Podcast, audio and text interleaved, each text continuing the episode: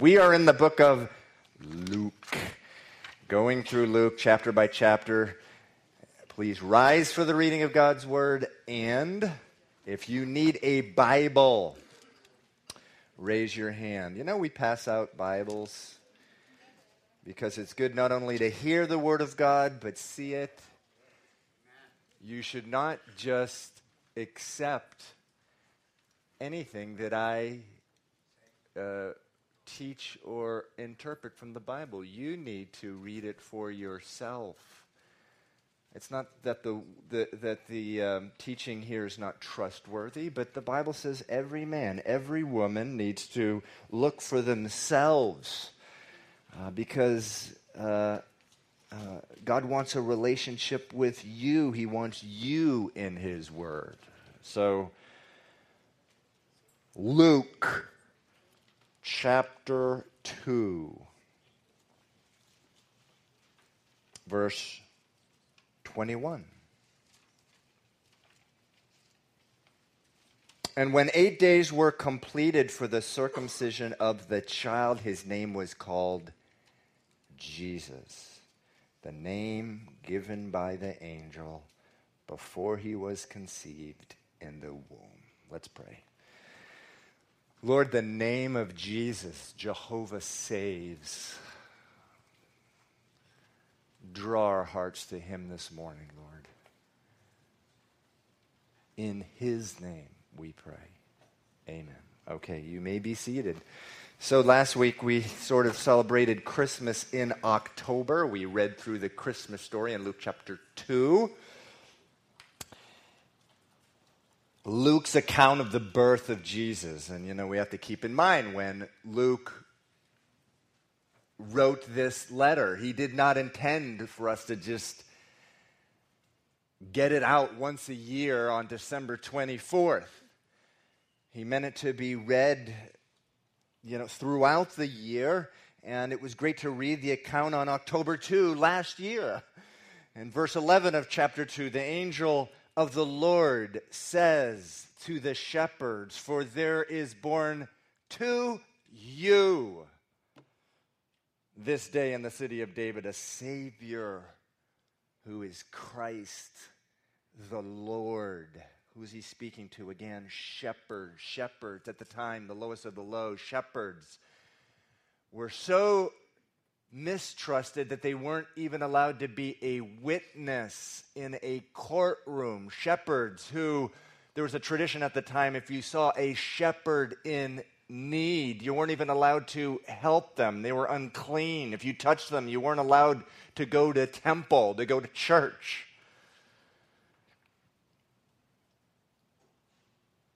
And the angel says to them, the angel of the Lord, for there is born to you he didn't say, for there is born to the world, although he could have said that. That would have been accurate. But if he said that, the shepherds, with all their profound insecurity, may have said, well, uh, uh, uh, well, if, if, a, if a Savior is born to the world, well, what, what about me? I'm a cast out from the world.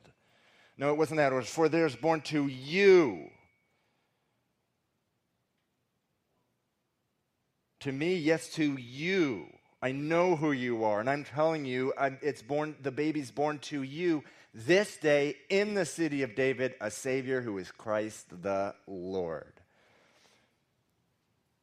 When the angel of the Lord is calling the baby a Savior here, it is Jesus' saving work on the cross that he is referring to, specifically the blood. In 1 Peter 1 18, 19, it says, You were not redeemed with corruptible things like silver or gold, but with the precious blood of Jesus. In 1 John 1 7, it says, The blood of Jesus Christ cleanses us from all sin. Underline that word all, although you'll have to switch to another book to underline it. Whether you're a shepherd or a king, whether you are the most religious person or the most wicked, if you put your trust in Jesus, He's your Savior. For there is born to you this day. The world may not help you when you are in need, but I will, says the Lord, for this day is born to you. And the blood of Jesus cleanses us from all sin, past, present, future. So the angel leaves. The shepherds so, say, Let's go to Bethlehem. They do. They find Mary and Joseph and the babe lying in a manger. The word manger means feeding trough for a camel or a donkey. Then they went out, the shepherds went out, and it says they widely made known the sayings which were told them. God knew what he was doing here. He sent the angels to shepherds. He knew they wouldn't fuddy duddy around like so many times we do with God's message. No, these guys just they just went out and they made made widely known. So what happened after? Last week was when the baby was born. What about after? Verse that's where we pick up in verse 21. It says and when 8 days were completed for the circumcision of the child, his name was called Jesus the name given by the angel before he was conceived in the womb. Circumcision had been practiced by the Jews ever since the time of Abraham in the Old Testament. Abraham being the father of the Jews. The Bible says that God gave the people uh, the Jewish people circumcision supremely as a reminder to the Jewish people that when God draws his people to himself, there's a tearing away from the fleshly life, there's a tearing away from the worldly lifestyle. It was a reminder to the Jews that they had been set apart. Same thing happens to a, a, a Christian, and, and, and really baptism takes the place of, uh, of circumcision in the New Testament. It's a public representation that you've been washed and you've wa- been washed from the inside out. So Abraham, the father of the Jews, was, was, uh, uh, was circumcised actually as an adult. Ouch. Eight days after that, the Lord renamed him from what? What was his name? Abram to what? Abraham, which means the father of many nations. And so the Jews had a tradition to name their children on the eighth day after their circumcision. And so that's why uh, verse 21 says what it does. It says, when eight days were completed for the circumcision of the child, his name was called Jesus. And so, a little quiz from chapter 1. What does Jesus mean? Jehovah or the Lord saves. Verse 22. Now, when the days of her purification, according to the law of Moses, were completed, they brought him to Jerusalem to present him to the Lord, as it is written in the law of the Lord every male who opens the womb shall be called holy to the Lord. And to offer a sacrifice according to what is said in the law of the Lord a pair of turtle doves or two young pigeons. You say, what on earth is that about? Well, those are references to Old Testament law. There's two things going on here. They're dedicating Jesus according to Old Testament Jewish law. Uh, and number one, according to the Old Testament law, every firstborn male was taken to the temple to, uh, to dedicate the child uh, to the uh, Lord. And it was more an act on the part of their parents that, look, everything I have, the first fruits of everything I have is the Lord. By the way, I think we're going to have a dedication next week. And, and one of the biblical basis for it is this example. Um, however, uh, in addition, number two, there was another Old Testament law that required that when a woman gave birth to a child, there would be a purification period. And that's what verse 22 refers to. says, Now, when the days of her purification, according to the law of Moses, were completed, there was a purification period uh, that for a boy was 33 days after uh, the, his birth, and, and after that, the, the, the mom went to the temple to present an offering. And the fact that this particular offering in verse 22 was a pigeon or a turtle dove is yet another reminder that Joseph and Mary were poor because typically under uh, uh, under Mosaic law, you can read about it in Leviticus chapter 12.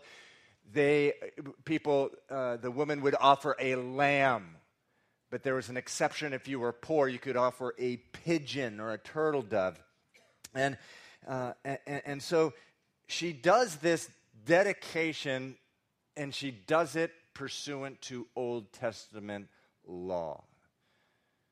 And then in verse 25, it says, And behold, and behold. Yeah, behold, when you see behold, it's the Holy Spirit's way of telling us pay close attention to what is about to happen now because this is the more this is important. In this case it's more than that. This is the more important thing. And behold there was a man in Jerusalem whose name was Simeon and this man was just and devout waiting for the consolation of Israel and the Holy Spirit was upon him now this guy Simeon's going to do um, a dedication by the Spirit of God. They had just done a dedication of the law. But the Bible's, uh, you know, in 2 Corinthians, Paul says that the, the old is passing away. It's being replaced by the new, the new covenant, the, the, the, covenant of grace, the covenant of the Spirit. And he is going to do a second dedication now, which is not typically done. This is brand new. This is, this is the entrance of the Messiah. A whole new covenant, a new order is being introduced here. And so it's this guy, Simeon, and it says here about Simeon, before we go further, I just want to point this out. It says that he was a just and devout man. He was a devout man. Now, regrettably, that word devout, and we hear that word devout. And, and, we think a, a guy with, you know, robes or something, you know, walking through the street, you know, like this, and, and in a monastery um, chanting monotone hymns or something. And that's a tragedy because that is not a biblical picture of what devout means. The word there in the Greek, it's the uh, Greek word eulabis or eulabis. It's a fascinating study. What it means uh, is to take hold of well, to take hold of well, or to courageously and strongly take hold of. Think about a bear hug, not one where you're going, uh, like that. You know, one where you're sort of equal strength with the other person and you're bear hugging them. That's the, what's what the word means, uh, devout here. And you say, well, uh, Simeon was a devout man. Well, taking hold of what? Taking hold of God. That's what the word devout means. It's the word has been prostituted. You know, it's the same thing that every man or woman who is a child of God, the Bible calls them to be devout in a bear hug with God.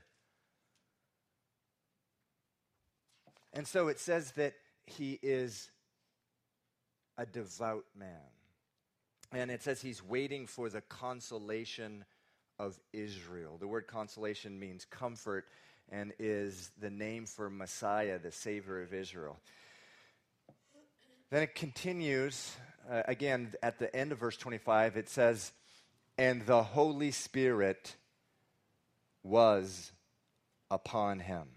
The Holy Spirit was upon him. In verse 26, and it had been revealed to him by the Holy Spirit that he would not see death before he had seen the Lord's Christ. So he came by the Spirit into the temple, and when the parents brought in the child Jesus to do for him according to the custom of the law, he took him up in his arms. So he's taken the baby up in his arms, and blessed God, and he said, Lord, now you are letting your servant depart in peace. For my eyes have seen your salvation, which you have prepared before the face of all peoples, a light to bring revelation to the Gentiles and the glory of your people Israel. So that was the dedication by the Spirit of God. You have two dedications here right on top of each other. The first one, verse 23 and 24, you have an uh, you, you, have really it's a, a priest it's being performed by man it's a religious ritual that was part of a dying religious system that was the first dedication of jesus but to make sure there's no mistake about the fact that Jesus' life, death, and resurrection is going to replace the old. It's going to replace the law. It's going to fulfill, really, is a better word, the law. You have a second dedication here performed by the Holy Spirit. It says in verse 25, the Holy Spirit was upon Simeon. In verse 27, it says the Holy Spirit led him into the temple, and then by the Holy Spirit, he prophetically declares this wonderful dedication we read in verses 29 and 32. In 2 Corinthians 3 7 and 8, it says this If the ministry of the law, written and engraved on stones, that's referring to the Ten Commandments, was glorious, how will the ministry of the Spirit not be more glorious? And then in, um, in 2 Corinthians chapter 3, verse 6, do we have that ready? 2 Corinthians 3, verse 6. There's a, a similar verse. I can actually read it myself. It says, The law brings death, but the Spirit gives life. The law brings death, but the Spirit gives life. That's 2 Corinthians 3, verse 6. And so the ministry of the law, the law is a holy thing, it's a good thing, but it was all about death because the Bible says that when we break the, the law, death enters in. But the ministry of the Spirit, it gives life. I'm teaching a Bible study in Dorchester on Wednesday night. I'm going through the book of John. And John chapter 1, verse 3 says this In him was life. Speaking of Jesus, in Jesus was life. Life replaced death. Anyone who has ever come to the Lord and given their life to them knows what I'm talking about. Life, Jesus replaces death. Jesus replaced a, a dying religious system. If you grew up in a dead religious system, like I did, made, made up of ritual ceremony and mindless repetition of prayer with no relationship with God there in your life, Jesus wants to replace that in your life. He has fulfilled it. He wants to replace it with a personal relationship with Him. In Him is life. Those are uh, that's uh, describing Jesus in John chapter one. So Jesus is dedicated here uh, to the uh, according to the law of Moses in verse 23 and 24, but then according to the the Spirit in verses 29 through 32. Let's just take a little closer look at what Simeon says here. Uh, in verses, uh, again in verse 29, he says, Lord, now you are letting your servant depart in peace according to your word. That's a reference to his own uh, death. He's an older man now. Uh, now that he has seen the Messiah, he's able to die in peace. And I hope that now that that I, I, I hope that every person in, in, in this room this morning, Hebrews chapter 2 says that Jesus came to rescue us from the bondage of the fear of death. I was plagued by the fear of death before I was 24 years old and, and started uh, walking with the Lord. And, and, and, the Bible says that Jesus has rescued us from that. And, and I hope every one of us is able to say, you know, now that, now that I know you, Lord, I can depart in peace. In verse 30, It says, For my eyes have seen your salvation. So Jesus is his salvation. We're saved not by following acts of law or trying to be good. We are saved by a person, Jesus. Simeon says, My eyes have seen your salvation. And then verse 31 it says, Which you have prepared before the face of all peoples. Before the face of all peoples. A light to bring revelation to the Gentiles and the glory of your people Israel. So it says in verse 33, it says that Joseph and Mary, they marveled. They're like, wow. They marveled at these things. And, and you know, I, I'm sure that part of that had to do with there's this guy, probably, I'm sure they've never met him before. He just comes out of nowhere and he sweeps up their child and he starts prophesying to him. You know, I have uh, five kids, and by the time the fifth kid comes along and someone sweeps up your child and lifts them up, go for it, dude. But on number one, it's like, whoa, whoa you know, this, this type of thing. And so they're, they're probably marveling um, at that. But, uh, you know, there's this guy coming out of nowhere. Uh, but, but there's also, it says here, it says, he, they're, they're, he's speaking to Jesus, Simeon, and he's looking at him, and, and, and he's saying, Lord, you have prepared this, this child before the face of all nations a light to bring revelation to the Gentiles. That's the Greek word ethnos. It means ethnic groups, all peoples, all nations. He is going to be a light for all nations. And I think one of the reasons that Joseph and Mary marveled here was because he said this, because even though in the Old Testament, throughout the Old Testament, on Sunday nights we're in Isaiah, throughout Isaiah, for example, it says that, that the coming Messiah was the Messiah for all people, for the whole world. Uh, uh, but, but the Jews had gotten to the place where, you know, it, it, it really, it was, the Messiah was just for the Jews. It was just for them. Eric, do you mind coming up? I'm jumping up, jumping around too much up here, and this is this is falling off my my uh, my ear here. Wait one second. Close your eyes. It'll be like it never happened. Great guy, that guy.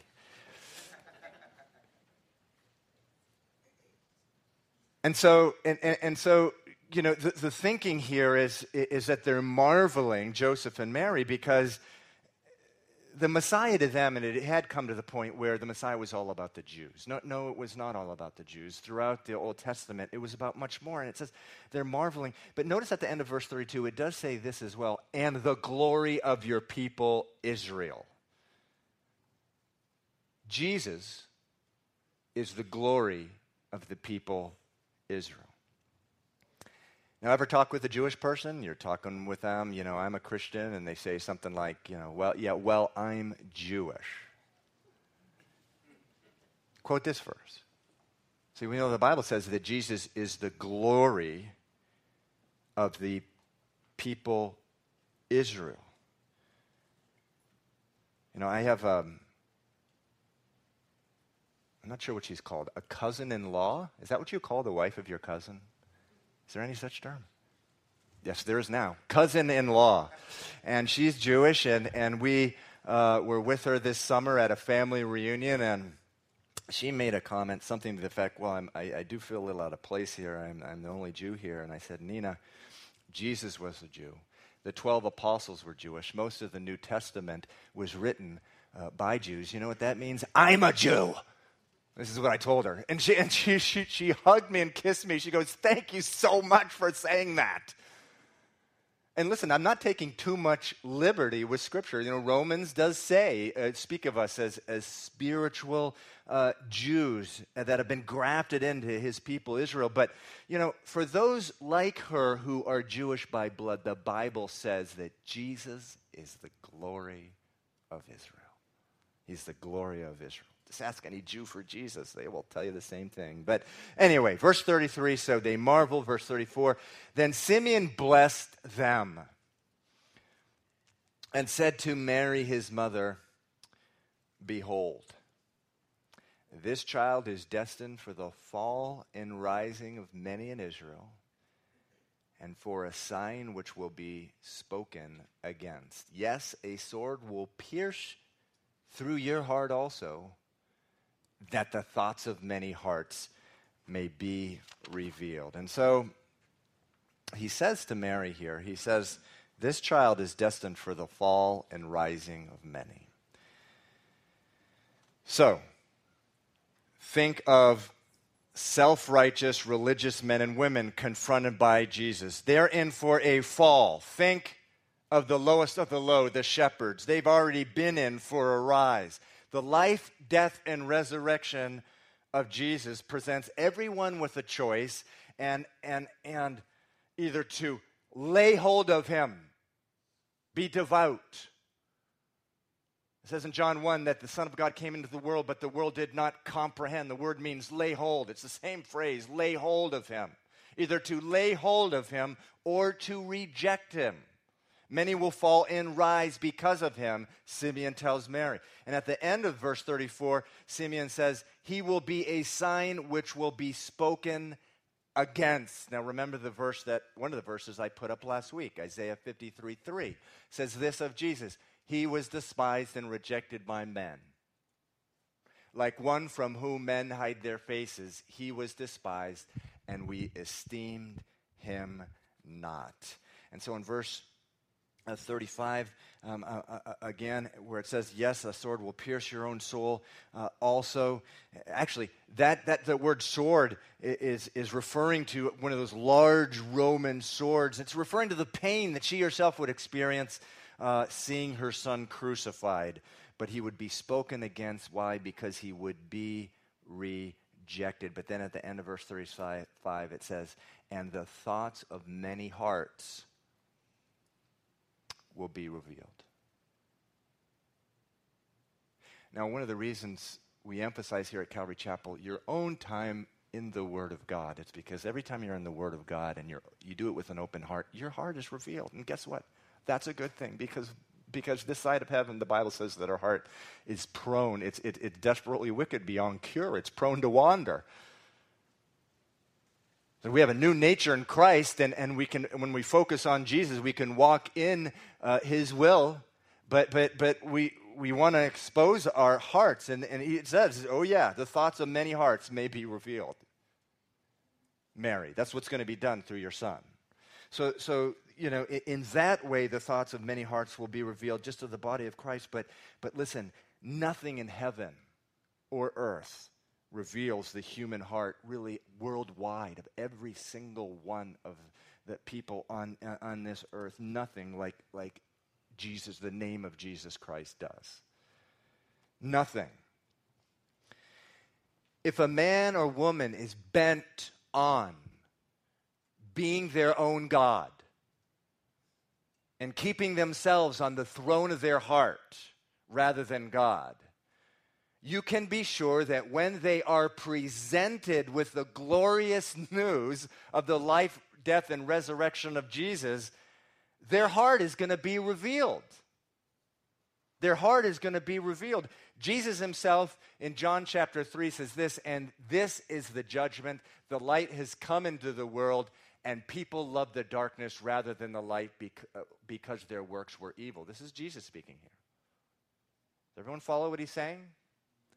This is the judgment. That light has come into the world, and people loved the darkness rather than the light because their works were evil. Another similar kind of verse uh, is, is this in 2 Corinthians 4 4. They do not believe lest the light of the gospel, the glory of, of Christ, who is the image of God, should shine on them. In other words, the name of Jesus is presented to them, but they don't believe because they don't want their hearts revealed by God. And, and, and you know, that, that is the concept here. That's what's uh, being told Mary. It says, Your son, it, through your son, the thoughts of many hearts will be revealed will be revealed. Verse 36. So Jesus has been dedicated twice. First, according to the law, And then by the Spirit, verse 36, now there was one Anna, a prophetess. Any prophetesses here? I don't believe that. I don't believe there's no prophetesses. You, you know, prophesying is just declaring the, the word of God, not necessarily talking about the future. And I know some of you women know how to declare and have the gift of, of prophecy, declaring the word of God. But there was one Anna, a prophetess. The word Anna comes from the same root word for, as John, Joanna, Johann. Uh, they all mean the same thing God is gracious. God is gracious. Now, there was one Anna, a prophetess, the daughter of Phanuel. That's a great one, too. It means face of God. It's really taken right out of uh, Genesis uh, chapter 32, where Jacob is wrestling with God and and realizes that he has seen God. He says, Oh, I've seen the face of God. And so I mean, he named the place Phanuel. So uh, that's where they, so she grew up seeing Phanuel, the face of God. That's what we, as parents, that's what we need to be to our uh, children, the face or the representation of God. So Anna, uh, the daughter of Phanuel of the tribe of Asher, she was of a great age and had lived with a husband seven years from her virginity. And this woman was a widow of about 84 years who did not depart from the temple, but served God with fastings and prayers night and day. And so uh, she, this woman Anna sees Jesus coming in and uh, sees Simeon holding uh, the baby up uh, in the air. And it says in verse 38, it says, And coming in that instant, she gave thanks to the Lord and spoke of him to all those who looked for redemption in Jerusalem. And, and so uh, she's, she's just comes in while this dedication by Simeon is, is, is, is um, taking place, and it says that she speaks to all the people who are around about Jesus, about Him. she's not talking about the future here. She's talking about the, uh, the, the present. And so there's these, uh, these group of people around here, a sizable number of people, it says, and they've been coming to the temple for years. They've been filled with hope and expectation. Why? because they know the Word of God and they know the faithfulness of God. What did they come to the temple to do? It says they came to the temple looking for redemption in Israel. You know, they weren't just sitting around in groups saying to each other, you know, back in the old days, things have really gone downhill. You know, look at the world around us. Yeah. No, no, no. It says they're looking to the future. nothing is more grieving the Holy Spirit, I think, in my opinion, than when Christians just sit around talking about how bad the world is. You know, 40 or 50 years ago, when, when I was a kid, things were so much better than they are today. Yeah, if you were a white male living in the suburbs. You know, it, it, not necessarily the case. You better really qualify what you're saying. Now, I, I look, I, I completely agree. And I'm on board that we are seeing a unique breaking away from the Word of God. But look, when we gather together as the people of God, Colossians chapter 3 says this Since then you have been raised with Christ, set your hearts on things above where Christ is se- uh, seated at the right hand of God. Set your minds on things above, not on earthly things. We, there should be this glorious expectation of what the Lord is going to do in our lives and in times to come. The Bible says Jesus is coming back. Jesus repeatedly promised that. And you know what's really cool about this scene? There's again, there's a sizable number of people. In verse 38, it says that she's speaking to all those who looked for the redemption of eh, in Jerusalem. To me, one of the, the, the, the wonderful things about this little scene here is that at the time, we know because of the life and ministry of Jesus, the religious life in Israel had been hijacked by all the wrong people. The Pharisees and the scribes, which they were all about legalism and controlling uh, people. The Sadducees were all about money. Jesus would have to come in and wipe out the money changers because so much materialism had just corrupted the church. But hey, we have in here in Luke 3 a group who, who were, they were looking to what God's word had promised and his word itself. And, and you know, sometimes we, we, you know, we look around at the world, we see religious leaders, they seem to be compromised in many fashions. Look, the, the, that's not an excuse for us to be going, oh, woe is me, you know, I'm the only one. Uh, uh. No, the Word of God has promises about what He is going to do in your life and in the life of the church. The church, the bride of Christ, Jesus is coming back to get it. He promises that. You know, the story of Elijah. He says, Lord, uh, you know, wh- wh- why are you so depressed, discouraged, Elijah? Well, Lord, I'm the only one. Everyone else is forsaken God. And God says, No, you're wrong. There's a remnant of 7,000. You just don't know them.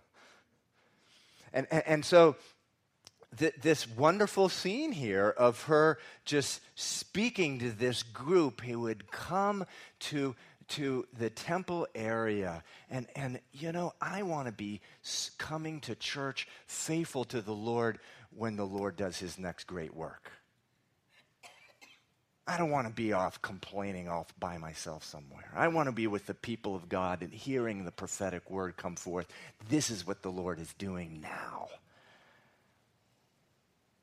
And it says in verse 39 So when they had performed all these things according to the law of the Lord, they returned to Galilee to their own city Nazareth. So they left the area in Judea, Bethlehem and, and Jerusalem were down in the south of Israel, and they went back to where their family was from in Nazareth. So uh, we will uh, pick up uh, next week in verse 40.